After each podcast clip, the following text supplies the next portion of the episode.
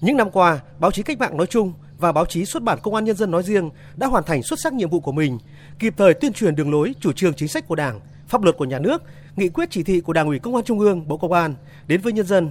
phản ánh sinh động thực tiễn công tác chiến đấu của lực lượng Công an Nhân dân,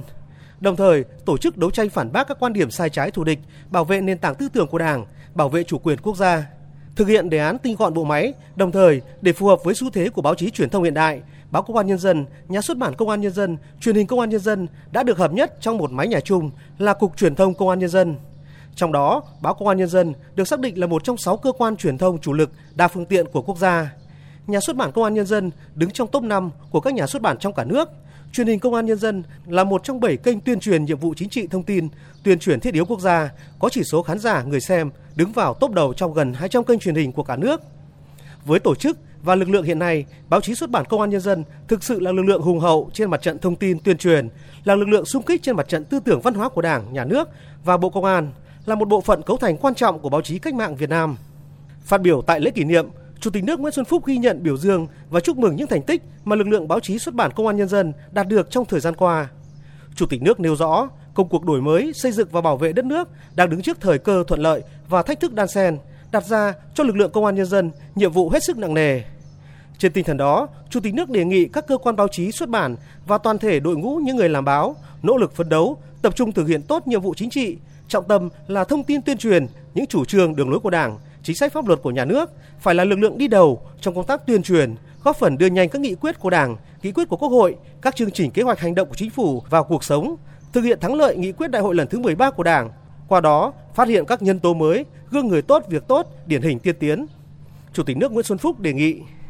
lực lượng báo chí xuất bản công an nhân dân phải là lực lượng tiên phong đi đầu trong công tác thông tin tuyên truyền đấu tranh với các biểu hiện suy thoái về tư tưởng chính trị đạo đức lối sống các biểu hiện tự diễn biến tự chuyển hóa trong nội bộ. Công tác phòng chống tham nhũng tiêu cực, đồng thời tổ chức đấu tranh phản bác các quan điểm sai trái thù địch,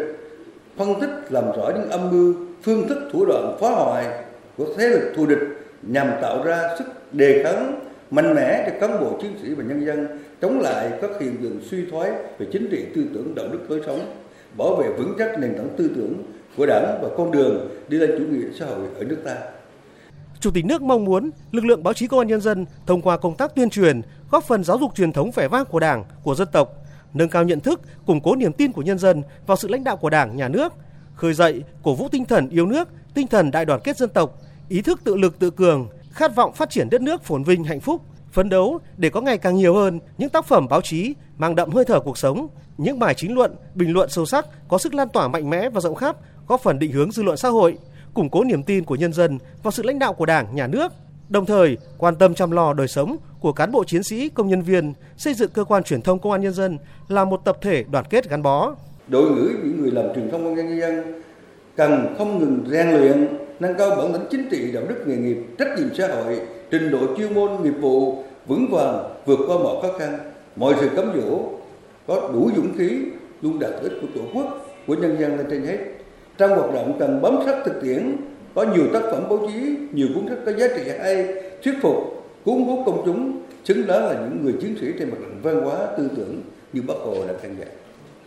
Dịp này, thay mặt lãnh đạo Đảng, Nhà nước, Chủ tịch nước Nguyễn Xuân Phúc đã trao huân chương lao động hạng nhất cho báo Công an Nhân dân, trao huân chương lao động hạng nhì cho nhà xuất bản Công an Nhân dân và trao huân chương lao động hạng ba cho truyền hình Công an Nhân dân.